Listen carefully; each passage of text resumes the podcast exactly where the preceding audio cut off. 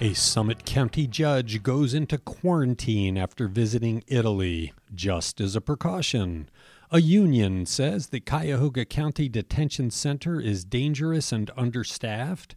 And backers of a campaign to make voter registration easier in Ohio get dealt a big blow by the state's ballot board. It's the wake up from Cleveland.com for Tuesday, March 3rd. I'm Cleveland.com editor Chris Quinn. The hottest story of the first quarter of 2020 seems destined to be the China coronavirus. And even though Northeast Ohio has yet to see a case, it's what we are talking about. First, Summit County Common Pleas Court Judge Allison McCarty has been quarantined because she just got back from Italy, where the virus is spreading. McCarty and her husband were there for more than a week and arrived home Sunday, and she thought it would be a good idea to go into a self imposed quarantine.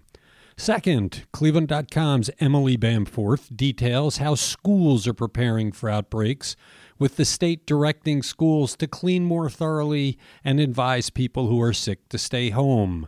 Any decisions to close in an outbreak would be up to the schools. And Cleveland.com's Mary Kilpatrick put together a list of what you should have in your virus protection kit, including cold medicines, extra food, diapers, and of course, a thermometer to measure any fever. Check out all of the coronavirus content on Cleveland.com. The Cuyahoga County Juvenile Detention Center has been the site of a riot, fights, and general discontent.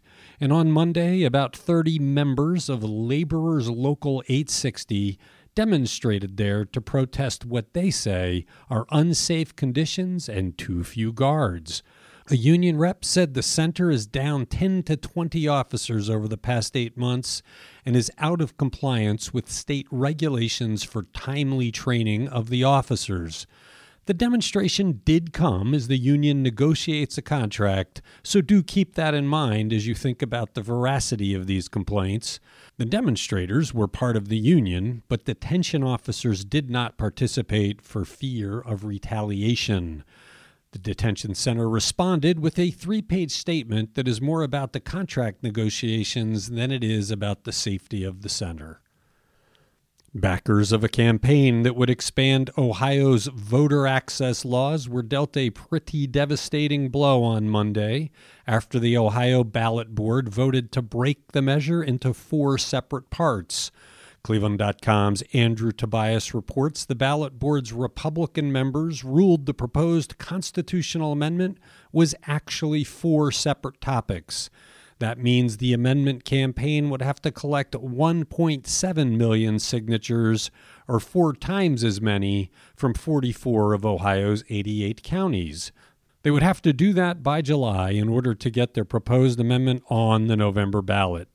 This is the push to automatically register Ohioans to vote when they get or renew a driver's license and let people register to vote and cast a ballot on the same day. Organizers say they might appeal the decision of the ballot board, which voted 3 to 2 along party lines. Separately, the ballot board approved the wording of a constitutional amendment to toughen up term limits in the legislature that will allow organizers to begin collecting their needed signatures. New and renewed concealed firearms permits issued in Ohio dropped by more than 20% between 2018 and 2019, resulting in the fewest new licenses in nearly a decade. Last year, Ohio county sheriffs issued 54,426 new concealed carry permits and just under 78,000 renewals, each decreasing about 21% from the previous year. The report noted that the denials were rare, 1,300 in total, a rate of less than 1%. The number of new permits has fallen in Ohio every year since 2016, when an all time high of 117,953 were approved, one factor might be the election of President Donald Trump, a Republican who said he has a concealed carry permit and favors the expansion of gun rights.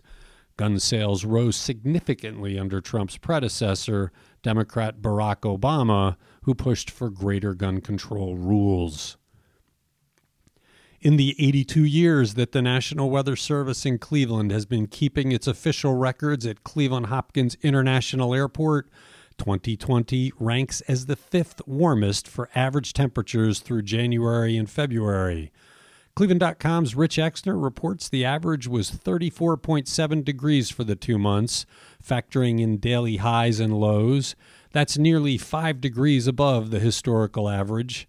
Having the last two Sundays be sunny and top 50 surely contributed. That's it for this edition of The Wake Up. Thank you for listening.